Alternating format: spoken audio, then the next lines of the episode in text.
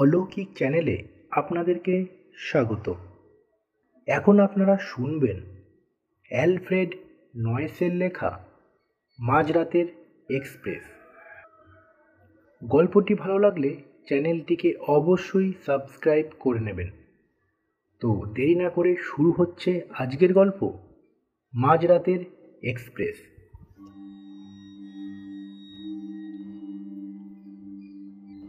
শুভ্র বইখানা পেয়েছিল তার বাবার লাইব্রেরি ঘরের একটা তাকে।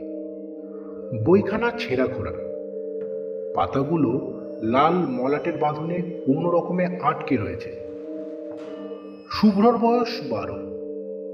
বাবার লাইব্রেরি থেকে কোনো বই নিয়ে বাইরে যাওয়া একেবারে নিষেধ।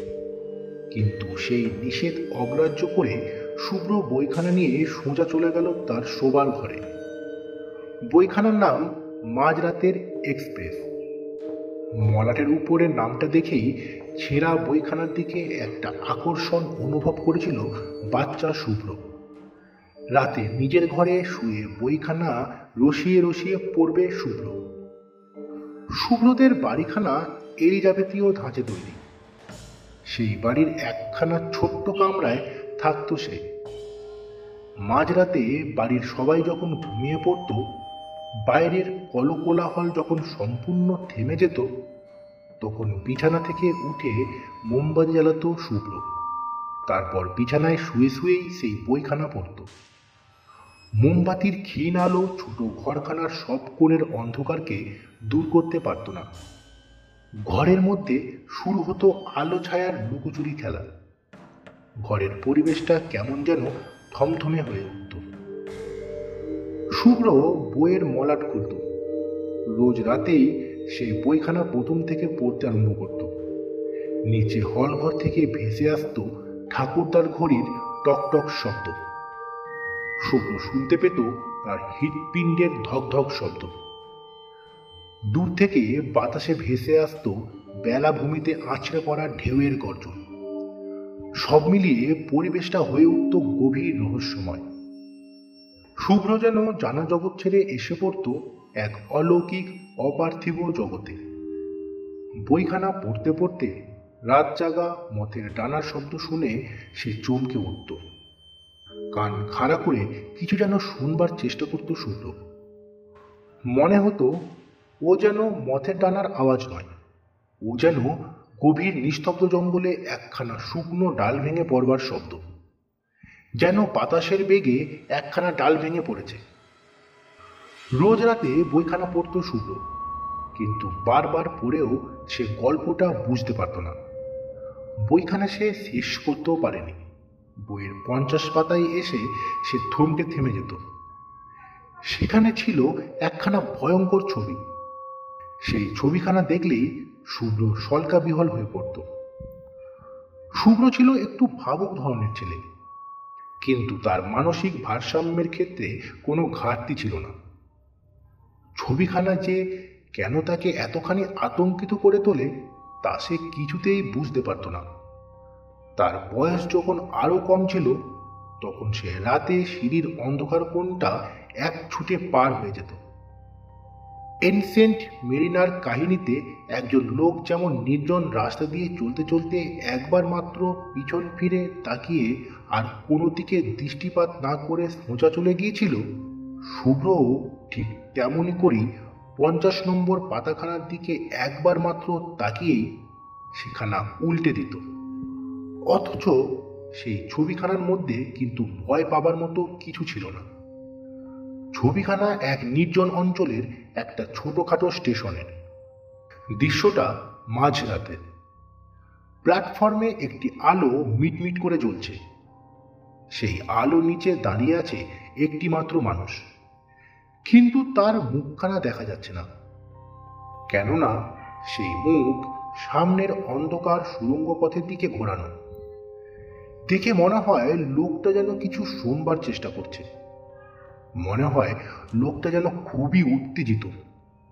সে যেন কোনো ভয়াবহ পরিণতির জন্য অপেক্ষা করে রয়েছে।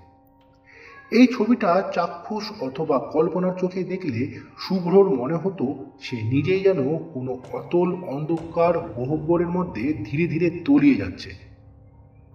বইটার যতটুকু শুভ্র পড়েছিল, তার মধ্যে ভয় পাবার মতো বা দুঃস্বপ্ন দেখবার মতো কিছু ছিল না। কিন্তু তবু কেন সে ভয় পেত? আবার ভয় পেলেও শুভ্র কেন বইখানার আকর্ষণ কাটাতে পারত না? গভীর রাতে ঘরের আলো আধারি পরিবেশে ছবিখানা দেখলেই তার সমস্ত শরীর শিউড়ে উঠত। একা একা গভীর রাতে শুভ্র ছবিখানা দেখতে পারত না। ছবিখানা যাতে দেখতে না হয়, সেই জন্য সে পঞ্চাশ নম্বর পাতার সঙ্গে একান্ন নম্বর পাতাখানাকে পিন দিয়ে আটকে দিয়েছিল। তারপর সে ঠিক করল যে পঞ্চাশ আর একান্ন নম্বর পাতা বাদ দিয়ে গোটা বইখানাকে পড়ে ফেলবে। কিন্তু বইখানা আর কোনোদিন শেষ করতে পারেনি শুভ্র। পঞ্চাশ পাতার কাছাকাছি পৌঁছাবার অনেকটা আগেই তার দু চোখে যত রাজ্যের ঘুম নেমে আসতো। গল্পের স্মৃতিটুকু পর্যন্ত তার মনে থাকতো না। সেজন্য পরের রাতে তাকে আবার প্রথম থেকে শুরু করতে হতো। কিন্তু পরের রাতেও একই ঘটনা ঘটত।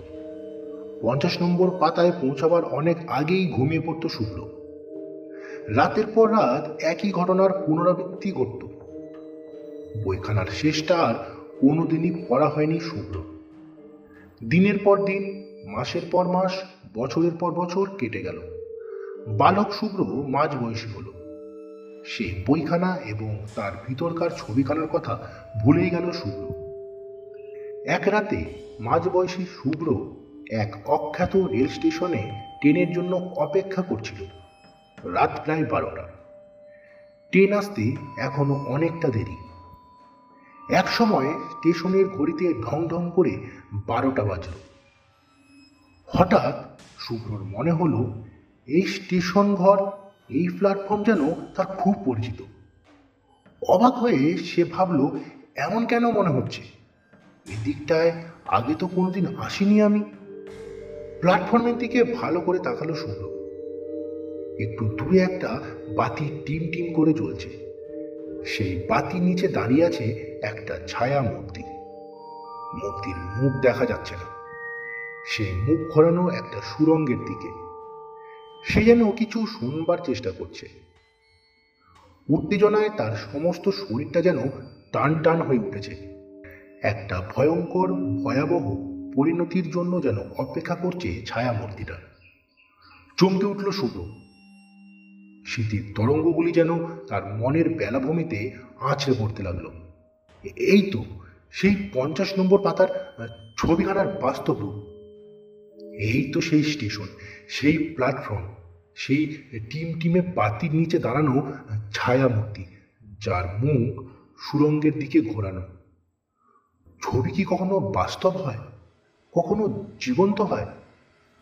শুভ্র অবাক হল ঠিকই, কিন্তু সে ভয় পেল না। সে ঠিক করল, আজ সে এগিয়ে যাবে, দাঁড়াবে গিয়ে লোকটার সামনে। যে মুখ সে কোনোদিন দেখেনি, আজ সেই মুখ সে দেখবে। দেখতে হবে শুভ্রকে ছায়ামূর্তির দিকে এগিয়ে যাবে। কোনো একটা কৌশল ঠিক করে তার সঙ্গে কথা বলবে। হয়তো এই বলে সে আলাপ শুরু করবে। মশাই, মাঝরাতে ট্রেনটা কি লেট করছে? অবশ্য তাকে বয়সের গাম্ভীর্য বজায় রাখতে হবে।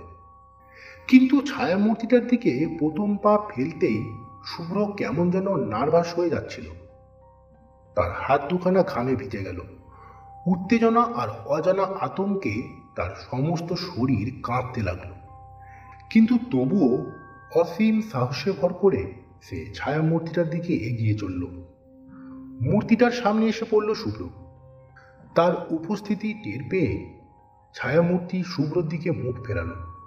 কিন্তু কোনো কথা বলবার আগেই শুভ্র যা দেখল, তাতে তার বাক শক্তি যেন রহিত হয়ে গেল।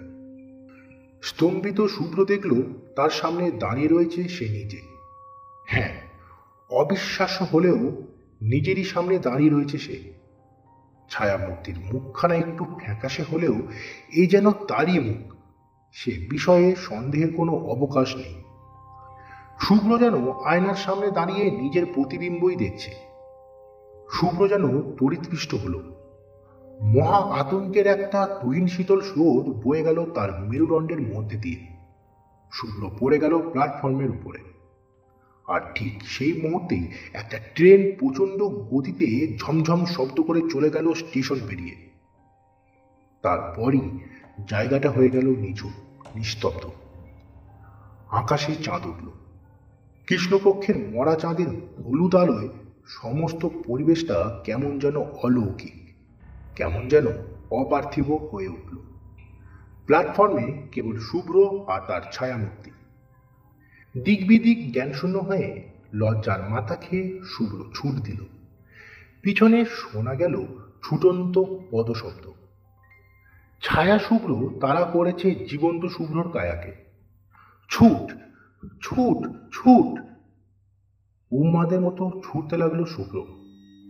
রাস্তার এক পাশে লম্বা লম্বা পত্রবহুল গাছের সারি আর ঝোপ জঙ্গল অন্য পাশে একটা সরু খাল। খালের জলে গাছের ছায়াগুলি কাঁপছে। মাথার উপরে কৃষ্ণপক্ষের ভাঙা চাঁদ মরা হলুদ রঙের আলো ছড়িয়ে পড়েছে চারিদিকে। পিছনে ধাবমান পদশব্দ শোনা যাচ্ছে।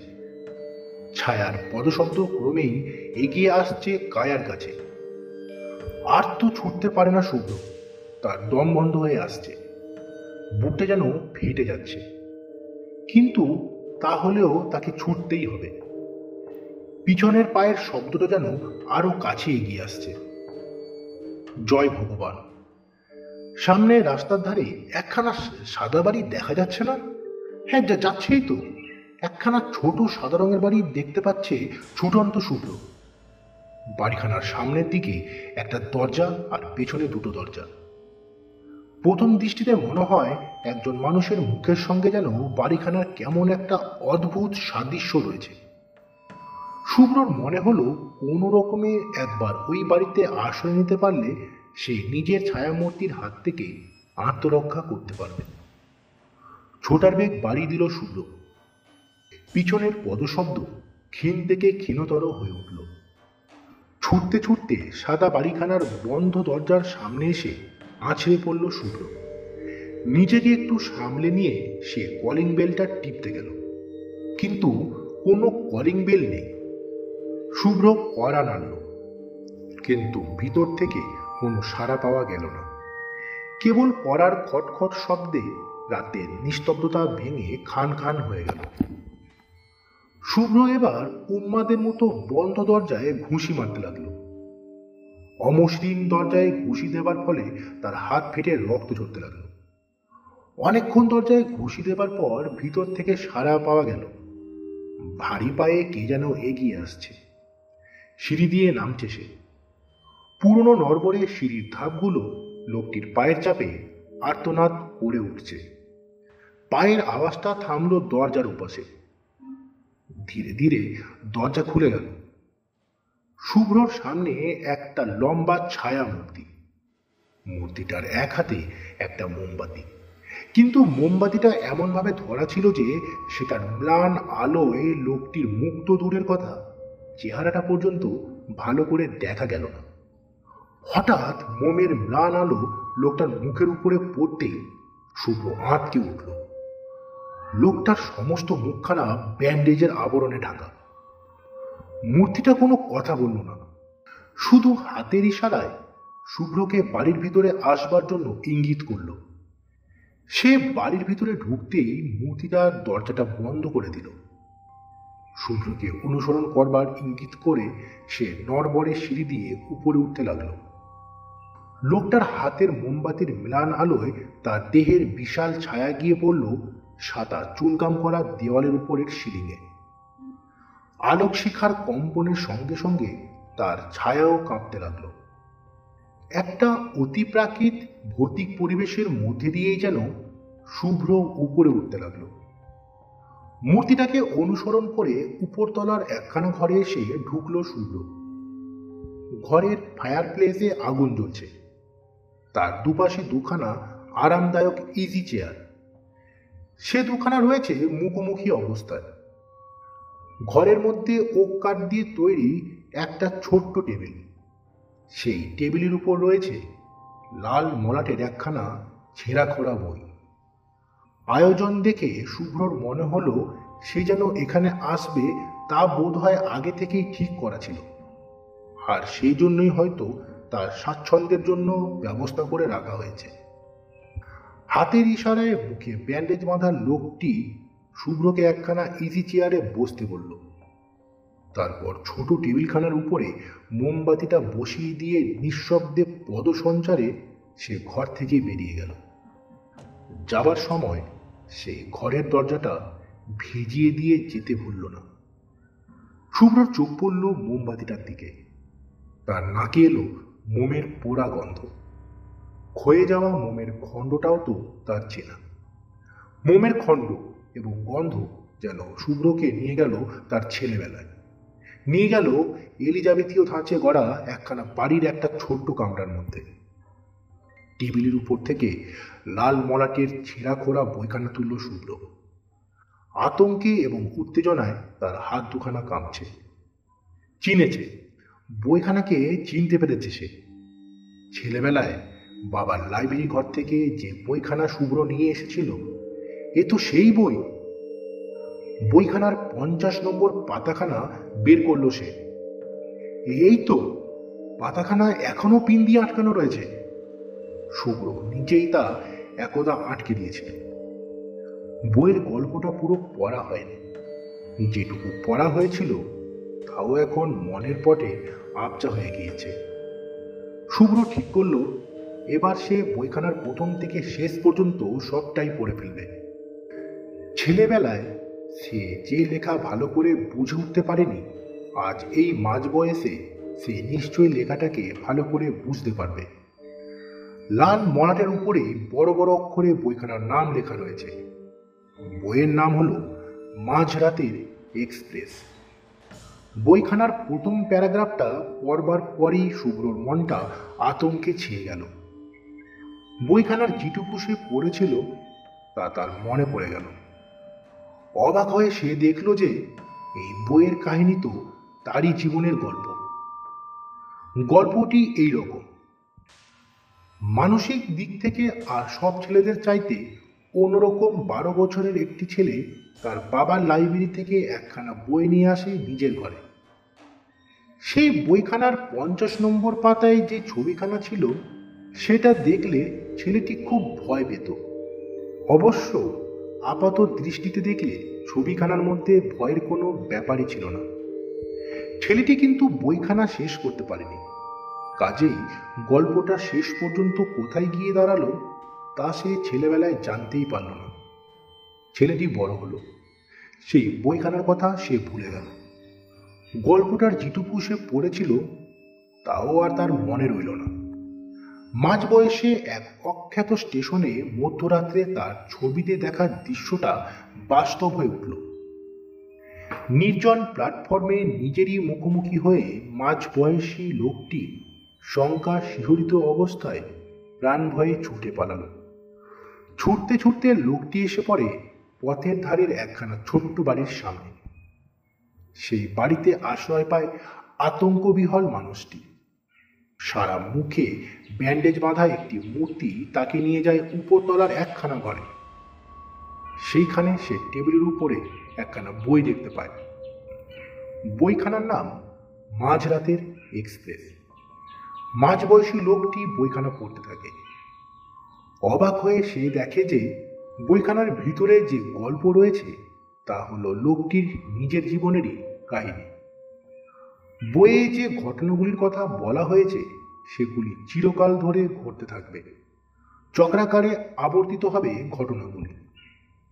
প্রথম থেকে রাস্তার ধারের বাড়িখানার সামনে আসা পর্যন্ত ঘটনাগুলি তিন তিনবার পড়ল শুভ্র। বিদ্যুৎ চমকের মতোই চকিতে একটা চিন্তা এসে তার মনকে শঙ্কাতুর করে তুলল। শঙ্কাবিহল শুভ্রর মনে হলো, সে এক ভয়ঙ্কর বৃত্তের মধ্যে এসে পড়েছে। সেই বৃত্ত ঘুরছে, ক্রমাগত ঘুরে চলেছে, আর তার সঙ্গে ঘুরছে শুভ্র। এই অবিরাম ঘোরার হাত থেকে তার নিষ্কৃতি নেই। এই ঘটনাগুলি চিরকালই ঘটতে থাকবে। গল্পের ছোট বড় ঘটনাগুলির মধ্যে নতুন কিছু নেই। সেগুলি চিরকাল ধরে একই রকম রয়েছে। সেগুলি ছিল, সেগুলি আছে, সেগুলি থাকবে। সেগুলির তাৎপর্য আজ শুভ্রর যেন নতুন করে বুঝতে পারল, নিজের মনে উপলব্ধি করতে পারল। কিন্তু যে মূর্তি তাকে সিঁড়ি দিয়ে উপরে নিয়ে এলো, তাহলে সে কে? সে তো লম্বায় শুভ্রর মতো। তাহলে কি ওটা তারই এক মূর্তি? আর সেজন্যই কি ব্যান্ডেজ বেঁধে মূর্তিটা তার মুখখানাকে ঢেকে রেখেছে? এই প্রশ্নটা শুভ্রর মনে জেগে উঠবার সঙ্গে সঙ্গেই সে শুনতে পেল ঘরের দরজা খুলবার শব্দ। মুখে ব্যান্ডেজ বাঁধা লোকটি এসে ঘরে ঢুকল। মোমবাতির আলোয় লম্বা লোকটির ছায়াটাকে একটা অতি দীর্ঘ ভৌতিক অপচ্ছায়া বলে মনে হতে লাগল। লোকটা এসে বসল শুভ্রর সামনের ইজি চেয়ার কানায় এবার দুজনে মুখোমুখি। ঘরের মধ্যে সম্পূর্ণ নিস্তব্ধতা। সেই নিস্তব্ধতা মনের উপরে প্রচণ্ড চাপের সৃষ্টি করে। অস্থিরতা আর অস্বস্তিতে শুভ্রর মন আচ্ছন্ন হয়ে উঠল। এই নীরবতার মধ্যে কেটে গেল অনেকক্ষণ। এক সময় লোকটা ধীরে ধীরে তার হাত দুখানা তুলল। শুভ্র বুঝতে পারল লোকটা এবার কি করতে চাইছে? লোকটা এবার খুলতে চাইছে তার মুখের ব্যান্ডেজ আচ্ছা ওখানে কি তার নিজেরই মুখ? ও মুখ কি জীবিত না মৃত মানুষের? ব্যান্ডেজের দুই প্রান্তে দুখানা হাত রাখল মূর্তিটা এক্ষুনি সে ব্যান্ডেজ খুলতে শুরু করবে। আর এক মুহূর্ত নষ্ট করা যায় না। যা করবার তা এক্ষুনি করে ফেলতে হবে। এখন শুভ্র একটা কাজ করতে পারে। আর সে কাজের কোনো বিকল্পও নেই। এক লাভ দিয়ে শুভ্র ঝাঁপিয়ে পড়ল মূর্তিটার উপর। প্রাণপণ শক্তিতে কঠিন হাতে সে মূর্তিটার গলা টিপে ধরল। সঙ্গে সঙ্গে শুভ্রর মনে হলো তার নিজের গলাটাও কে যেন সারাশির মতো শক্ত হাতে টিপে ধরেছে। শুভ্রর শ্বাসরুদ্ধ হয়ে এলো। তার মুখ থেকে ঘর ঘর করে গোঙানির শব্দ বেরিয়ে এলো। মূর্তিটার মুখ থেকেও বেরিয়ে এলো গোঙানির আওয়াজ। দুটো অবরুদ্ধ স্বর একসঙ্গে মিশে গেল। বোঝা গেল না কোনটা শুভ্রর আর কোনটা ওই বাড়ির লোকটার কণ্ঠস্বর। গোঙানির শব্দ ক্ষীণ থেকে ক্ষীণতর হতে হতে একসময় মিলিয়ে গেল। ঘরের মধ্যে নেমে এলো মৃত্যুর নিস্তব্ধতা। হঠাৎ সে নিস্তব্ধতাকে ভেঙে দিল। বহুদিন আগেকার এক ঠাকুরদার ঘড়ির টকটক শব্দ। ভেসে এলো বেলাভূমিতে আছড়া পড়া সমুদ্র তরঙ্গের চাপা গর্জন ধ্বনি। আজ এতদিন পরে শুভ্র সেই ভয়াবহ ছবিখানার হাত থেকে মুক্তি পেল। এতদিন পরে শুভ্র বোধ হয় মাঝরাতের এক্সপ্রেসের আরোহী হতে পারল। আর সেই এক্সপ্রেস গাড়িটা হলো লাল মরাটের সেই পুরনো ছেঁড়া বইখানা। এখানেই শেষ হল অ্যালফ্রেড নয়সের লেখা মাঝরাতের এক্সপ্রেস গল্পটি। এই গল্পটি আপনাদের কেমন লাগল অবশ্যই জানাবেন কমেন্ট বক্সে। আর এখনও যদি আমার চ্যানেলটি সাবস্ক্রাইব করে না থাকেন, চ্যানেলটিকে অবশ্যই সাবস্ক্রাইব করে নেবেন।